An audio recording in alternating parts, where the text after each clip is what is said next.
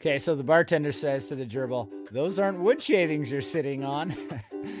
Oops, that sounds like our intro. That was the dumbest joke I've ever heard. Hey, everybody, this is Clint. I'm Chad. I'm hilarious, and this is Schooled You. It's the podcast made by teachers for teachers. Brought to you by two middle aged teachers' dads and hipster doofuses who talk across the country about the American education system. We hope you find our discussions warm and homey like those YouTube Yule logs. Yeah, or like those uh, YouTube pimple popping videos.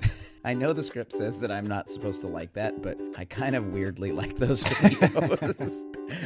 but yeah, warm and homey, like a pimple popping video, which are enjoyable, weirdly, grossly.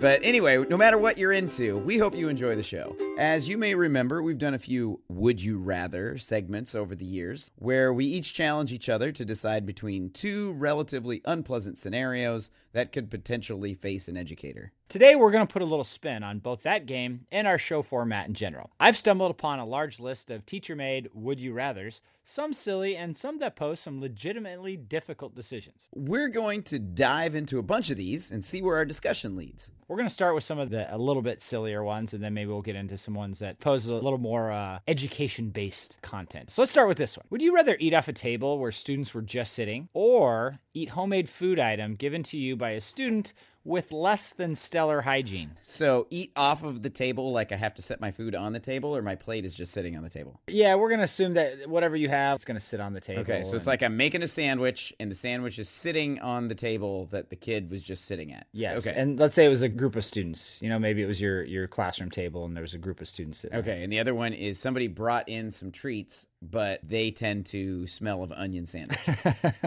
yeah, you would have concern about the cleanliness of that household. I say whatever doesn't kill you makes you stronger. I like to try to improve my immune system. So I'm not really too shaken by either one of these two proposals. I would probably rather eat the thing that the kid brought into me simply because I don't have to do anything. Like I just eat it. There are a lot of folks though that that would be problematic for. I think maybe this is a, a not good question for me because I eat food that as long as I kind of know the person, like they've taken three bites and they're like, I don't really want this anymore, and I'm like, Yeah, I'll eat it. I don't care.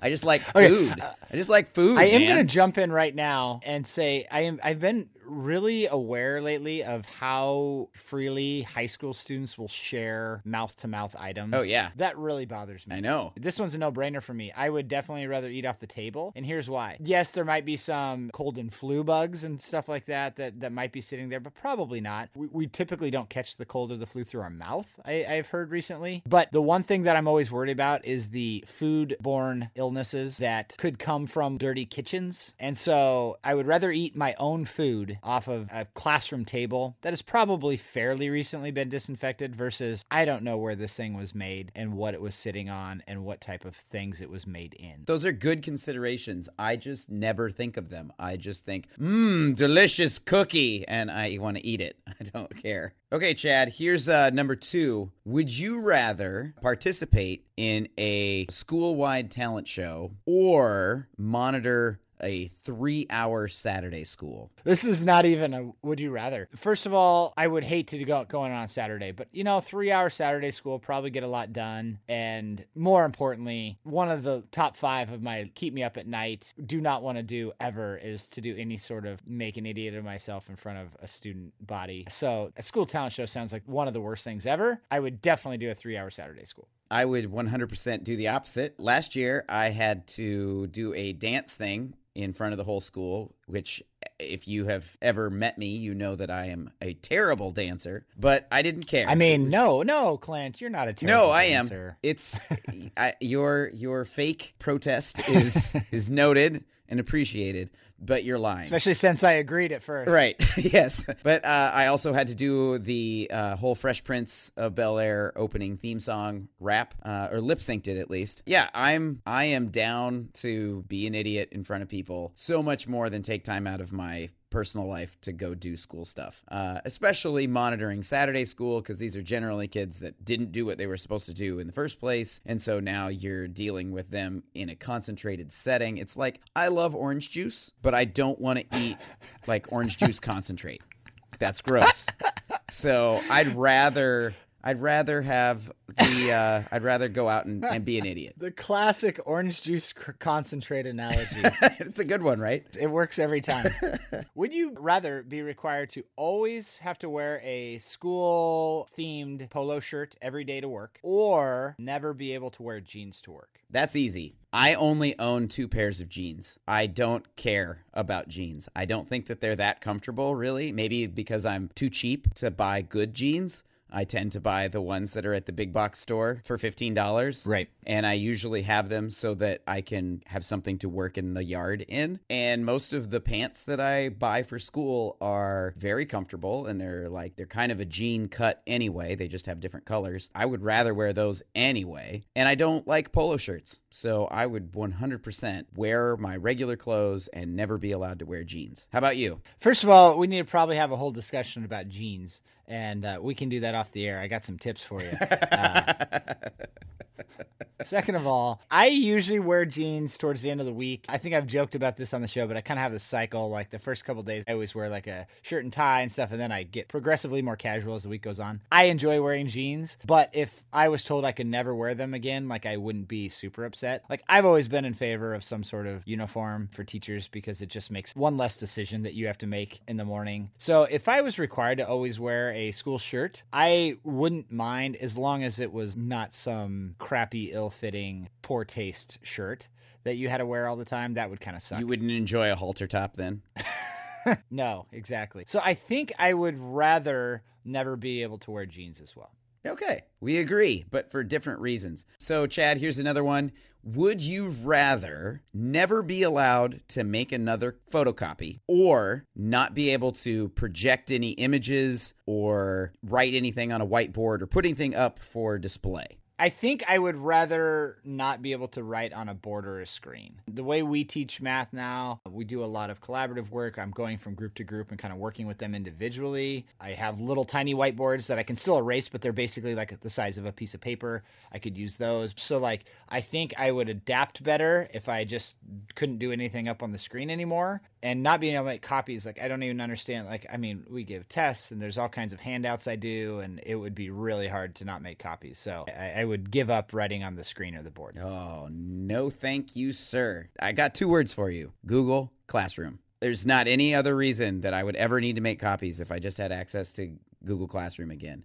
Because all of that information just goes straight to their computer, straight into their account. You take care of all the things you need to do. I hate making copies. Uh, in fact, back when I was teaching in Astoria and had Google to work with, I made almost zero copies at that point because I was able to have everything electronic, which meant I couldn't lose it. Like making copies is the worst because I'm forever like, where did I set these things down? Where are they now? Oh, yeah. I'm just a, such a disorganized person that I need it to be electronic. And being able to project things up on the board, kids walk into the room, it's up on the board, they can see what their instructions are for the day, what they're going to work on. I just don't see the use of tons and tons of copies as being that helpful for me anymore. I would much rather go all electronic. Also, unlike you, I love the planet and I don't want to destroy all the trees just so that I can have a little bit more convenient life, Chad. Yeah, I hate the planet.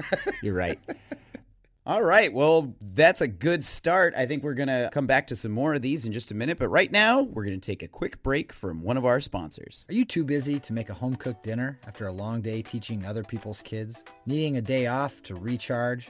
Flu Apron has the solution you're looking for. That's right.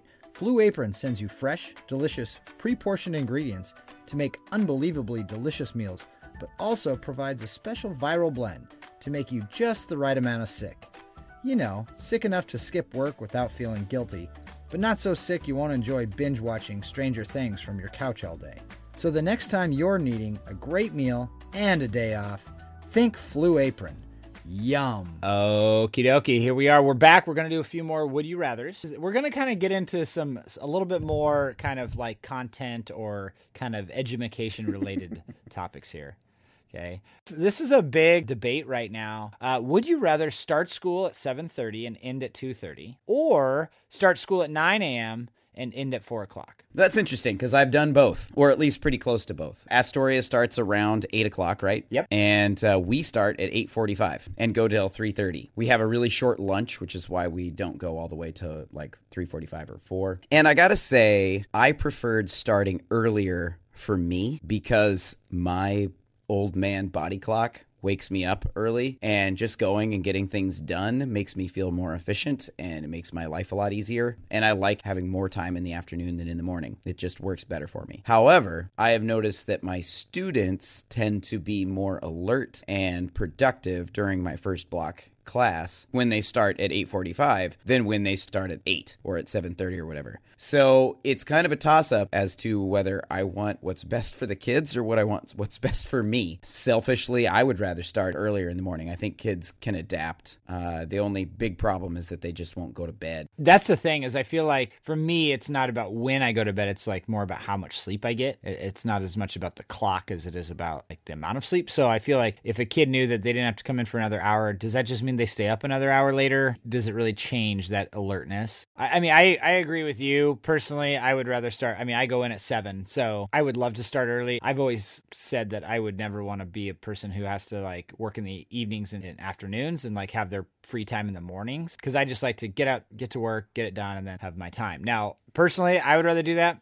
I know kids would probably benefit from a late start, but the one question I have is by far my least engaged class, like as long as I've been a teacher, has been my last period of the day. That's 100% the truth. I guess you could make an argument that it might just be because it's the end of the day. It's not the time of day, but it's more just like the fact that like dude, we're almost done. But I would wonder about how they would do at 2:30 to 4 and how that changes things because that's always been a nightmare. So like does that mean now my last two periods are super tired and disengaged? So I'd be curious how that goes. So long story short, I would rather start school early and end early. All I care about is me. That makes sense. So here's a fairly common thing in in our lives. Would you rather come into work all day long but you're feeling sick? And you kind of just don't want to be there. You're under the weather. Everything is a little bit off. Or would you rather get up at five in the morning, go in, plan out your lessons, get everything set up, and then take the rest of the day off? I think every teacher can relate to this. Um, well, I think more often than not, teachers make themselves go in. Obviously, it depends on how sick. Sometimes, some of the best things that have happened to me when I've been sick is that I've come into work and literally been so sick that I'm like, I have to go home. And then I don't even care about like my sub plans because I'm like, I think I'm about to throw up in a trash can. Like, I just need to get home. That's usually a lot easier than when you're kind of like on the fence. I will usually talk myself out of staying home. I'll usually say, I'm going to make it through today. And so I think I would rather work all day feeling sick, which I know we're not supposed to do. That's what I do too. And the sad thing is that there's a lot of teachers because some some districts and some places don't give a ton of sick leave. If they have to take care of like a sick child or something like that, they may have to come to work feeling sick because they don't want to burn their sick days because they might need them for their child. And then, you know, once you use up your sick day, then it starts affecting your paycheck. And that's not helpful. So I usually choose to just go in sick. And honestly, most of the time when I feel sick in the morning, it's not very often that I feel sick all day long. It usually being up and around, my body says, oh, I guess we're doing this. And then I do better. And then when I get home, I crash. It's all that late night drinking you do. Well, yeah. I told you how much I enjoy orange juice. Right. I think that sometimes that decision is almost made for you. Like you kind of just, you just got to stick it out, which sucks. It is kind of nice though when you have like doctor's orders, like you don't feel well, so you go to the doctor and the doctor's like, "Yeah, you can't go to work Oh, for such and such amount of time." Then it's Right. like, "All right, I'll take it off."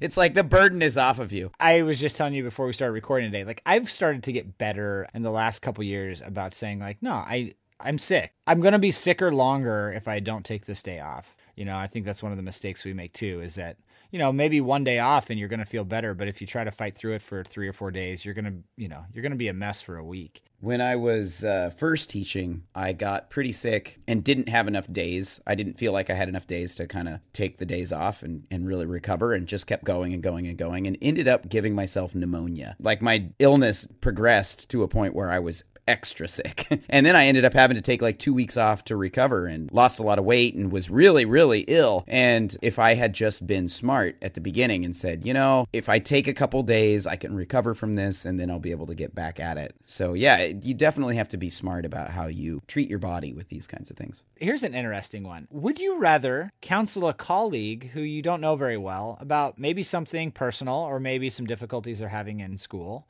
or counsel a student? Just to clarify in my own head, are we talking about like I'm I'm counseling them about school related things or am I counseling them about personal related things? So this is the way I imagine it. They're school related, but you know, sometimes that stuff bleeds over a little bit. Like if someone corners you in the copy room is just like, man, I'm having a really hard time. Uh, let's say maybe they cry a little bit, Clint. You see some tears, but it's about school stuff. Personally, I would rather talk to a student because I feel more comfortable talking to students than I do adults. I find adulthood to be strange and mysterious, and I, I don't understand how to be an adult and have adult conversations. And with kids, I feel like I might actually have some experience that would give me the expertise maybe necessary to help them through whatever it is that they're dealing with. Because I have been a kid and I've worked with lots and lots of different students and seen lots of different things happen. And so I would rather talk to a student. However, at the same time, what scares me about talking to students about these kinds of things, especially when they start bleeding into the personal, is that I am not a counselor and I am not qualified to talk about certain things. And knowing where that line is and being able to be professional and not let it affect the relationship that you have with that kid within the classroom. Like, you don't want to give bad advice. You don't want to tell a kid something that then ends up causing them more distress. Whereas an adult, I think, doesn't implicitly trust everything that you say. You know, you have a certain level of authority over kids that makes them think, well, this person's an expert in all things and whatever they say must be right. Uh, so there is a certain level of that that should make you cautious, but I still find adults far too mysterious. I'm good at listening to adults, but I'm not very good at like then advising on what to do next. Well, first of all, I would say, you know, I, I, think a lot of times with kids and adults, sometimes people just need somebody to listen. So, like, feeling like you have to provide any sort of advice. I guess sometimes people are looking for that, but sometimes you just, you know, they just need somebody to, to talk to, to listen. I would say, first of all, you're not giving yourself enough credit. You get, you have great advice on a lot of things. You have a ton of experience. I find that if a teacher is talking to me about difficulties they're having, I don't think of myself as this, but I'm in my 17th year of teaching now. And so a lot of times they are younger teachers who don't have as much experience who are perhaps maybe looking at me and saying like oh this person probably has some really good advice so i do feel more comfortable providing actual tips or advice for a teacher who, who is struggling with and sometimes maybe it's with a specific kid or they're just like man i'm not sure if i want to do this anymore and and being able to say like yeah i've had that t- trouble too like here's some things that you might want to try and honestly sometimes with kids they're coming from such a background that i quite honestly have a hard time connecting with that it is hard for me to give advice like you said. As much as i'm open to listening to students all the time and i have no problem doing it if i had to choose one or the other as long as it was school related i actually would prefer to counsel a colleague. We're so different you and i. I know. We've been like opposite on i think more of these than we've been been the same. Well which is good. you know what paula abdul says opposites attract. You are paula abdul. I am the animated cat. Sweet she had really big hair in that video. That's the the main thing I remember. Okay, Chad, this is the last one of our would you rathers. Would you rather have a small class of 15 kids, but each one of those kids is extremely difficult? They're disengaged, they maybe have some trauma in their lives, and just as a group together, they are very challenging. But there's 15 of them. Or would you rather have 50 students who are well behaved, but you have all 50 of them at once? This is such a hard question. One of the problems with a small class of students with behavior issues is sometimes too small can actually be a problem because you kind of have like this classroom full dialogue. Kids can kind of yell across the room. It feels like there's not any like buffering. Uh, obviously, you wouldn't want 30 poorly behaved students. 15 is better than 30. But it can be really hard to have super small classes. Also, when you don't have better behaved students to work within that classroom, everything seems so magnified. And sometimes it really feels like herding cats. The benefits of that, though, is I think, and this takes a teacher with some confidence and some experience and stuff to be able to say, like, okay, what is our goal today? Like, what is going to be a win today? And you could slowly kind of hopefully make progress with those kids as long as your kind of standard is is at a different place. And I'm not saying a low standard. I'm saying just like what does success look like for these kids? Well, maybe it's just Johnny got his book out today. If you can feel good about like that, then that can be a positive. And by the end of the year, like maybe you feel like you've made some gains with those students. Now, 50 is a huge number. I don't care how well behaved. Not only is it difficult to teach, but it's also difficult. I mean, you're talking about grading and everything else. If it is a class where you can just lecture and you're going to have a bunch of kids who are going to sit and listen, that could probably be okay if you really like to hear yourself talk. But just because they're well behaved doesn't mean they learn. And that is not a good way to teach a group of kids. So I feel like your success rate for them would still not be very great just because it's so many. I think I would have to pick the 15 worst behaved. I think what you can do with the 15 worst behaved kids is if you can establish early these are the parameters of the class and you can be fairly firm on those things. And I don't mean that you're a rude teacher uh, and overly strict, but you're just like, okay, this is what I expect out of you and this is what's happening. And you have, like you said, incremental goals every day. You can make quite a bit of progress with 15 difficult kids. I've taught a class of 45 AP students, and that doesn't necessarily mean that they're the best behaved, but generally, AP students are fairly motivated and want to work. And it almost drove me out of teaching. I had to go to the administration and the counseling department and say, I can't do this anymore. We have to split this. And they ended up splitting it into two classes. And then I could handle it. But it was just, it was too much. So on this one, we agree. I would rather have 15 really hard kids a lot of times those really hard kids once they trust you become less difficult to work with yeah for sure that was fun a lot of would you rathers uh, i think it's time for one more break after a word from our sponsor hi this is clint hill from the hit podcast schooled ya as a teacher it is annoying having to go through so many pens and markers throughout the day dry erase for the whiteboard red for correcting blue for signatures and permanent for posters every one of them uses a different ink is a different size and is easily lost Pens are just the worst. Well, they used to be. Recently, the good people at Perfect Pen sent me a sample to try out for a week. It was amazing. No matter what application I needed the pen for, it was always the perfect pen for the job. I could go directly from writing notes on the whiteboard to signing a bathroom pass without missing a beat. The ink works in all circumstances. How do they do it? I don't know. I just host the world's greatest education podcast. I don't study ink technology. Besides being great for writing on all the surfaces you want it to be used on, it won't make a mark on things that it shouldn't. I'm forever ruining pants by sticking my pen in a pocket, forgetting about it, then running it through the wash. When I inevitably did that with my perfect pen, my pants were fine and my pen still worked. Kids can't graffiti the desks or give themselves fake tattoos, but they can label their folders with ease. Finally, these perfect pens are loss proof. I threw mine out the window in the middle of class just to see what would happen. As soon as one of my students needed me to correct their essay, the pen was back in my hand, good as new. So get yourself a perfect pen. They're perfect. Welcome back. It's now time for our favorite segment of the show. Wait, what?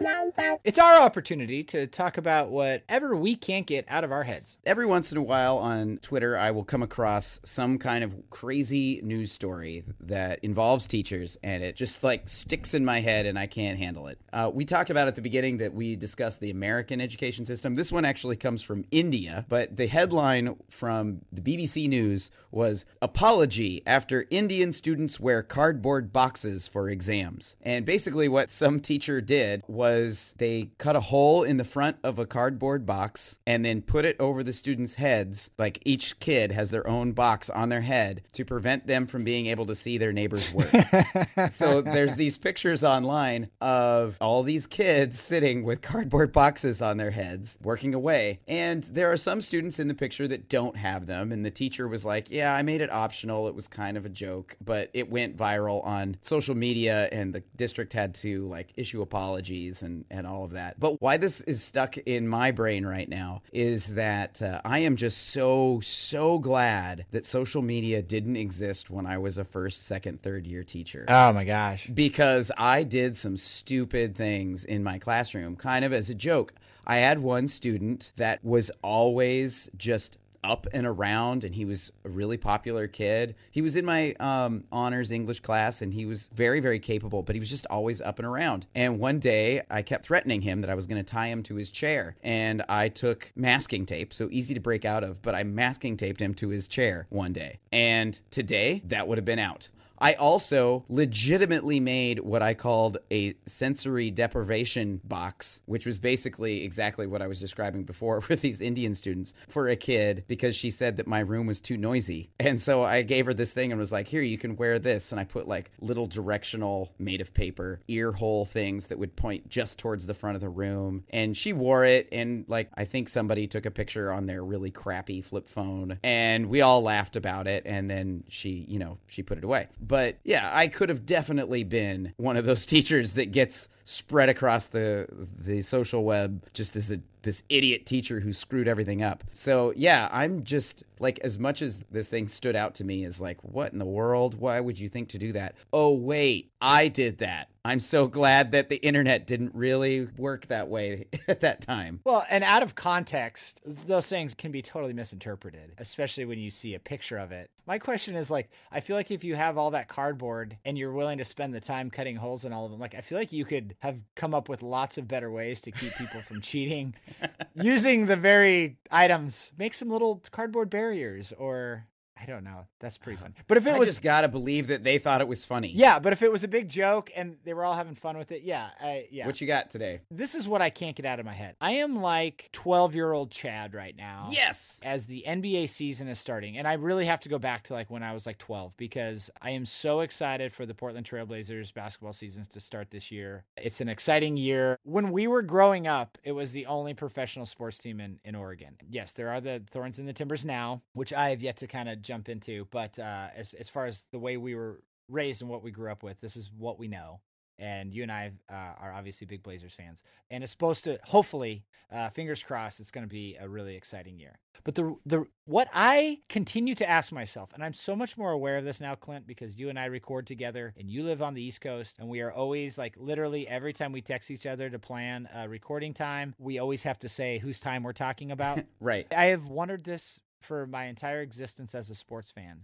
How do East Coast sports fans watch sports? Oh, it Because sucks. the- do you just stay up super late? D- does the whole world on the East Coast just stay up late? Because even late games here, like a, a five o'clock game that's actually starting on the East Coast, that's starting at eight o'clock, which means like most of these games aren't getting over till midnight. Is that just kind of the way it is and everyone's used to it? I think so because it's very weird for me. I hate it. I basically just go to bed knowing that a game has started, and then I wake up in the morning and watch the highlights. At least that's the way that I do it. You you have your own personal sports center where you just go to the social media page of that team and watch all their highlights. I can't imagine watching a kickoff that starts at 10 o'clock at night. That is uh, long past my bedtime. Well, that's also because we're old. Yes, absolutely. There was a time when we would have been willing to make that sacrifice. For sure. That time has passed. For sure. That's it, man. Well, that pretty much wraps up our show. You have a question? Want to share your opinions about any of the things we discussed on today's episode? Well, we have an email address for that. Contact us at schooljapodcast at gmail.com. Also, you can follow me on Twitter at Astoria. You can find me on Instagram at Chatterboxes and at my web store, chatterboxes.com. And don't forget about our website, schoolyapod.com. And just a quick reminder that all our sponsors, even Flu Apron, are fake. And as always, a big shout out to my wife Nikki for our wonderful theme song. And if you like what you heard, please subscribe. And don't forget to give us a quick rating and review on Apple Podcasts. It really helps other people find us. Or if that seems too hard, you can just tell a friend to listen. Or perhaps you can streak at the big game with Schoolja printed on your chest. I'm pretty sure that's one of those things that, while oddly acceptable behavior 30 years ago, would probably put you in jail today. To be honest, nobody wants to see that. No, so no, uh, please don't do it. Just just don't do that. You can just give us a rating and, and tell your friends. All right, that's good advice. All right, we'll see you soon. Thanks for listening.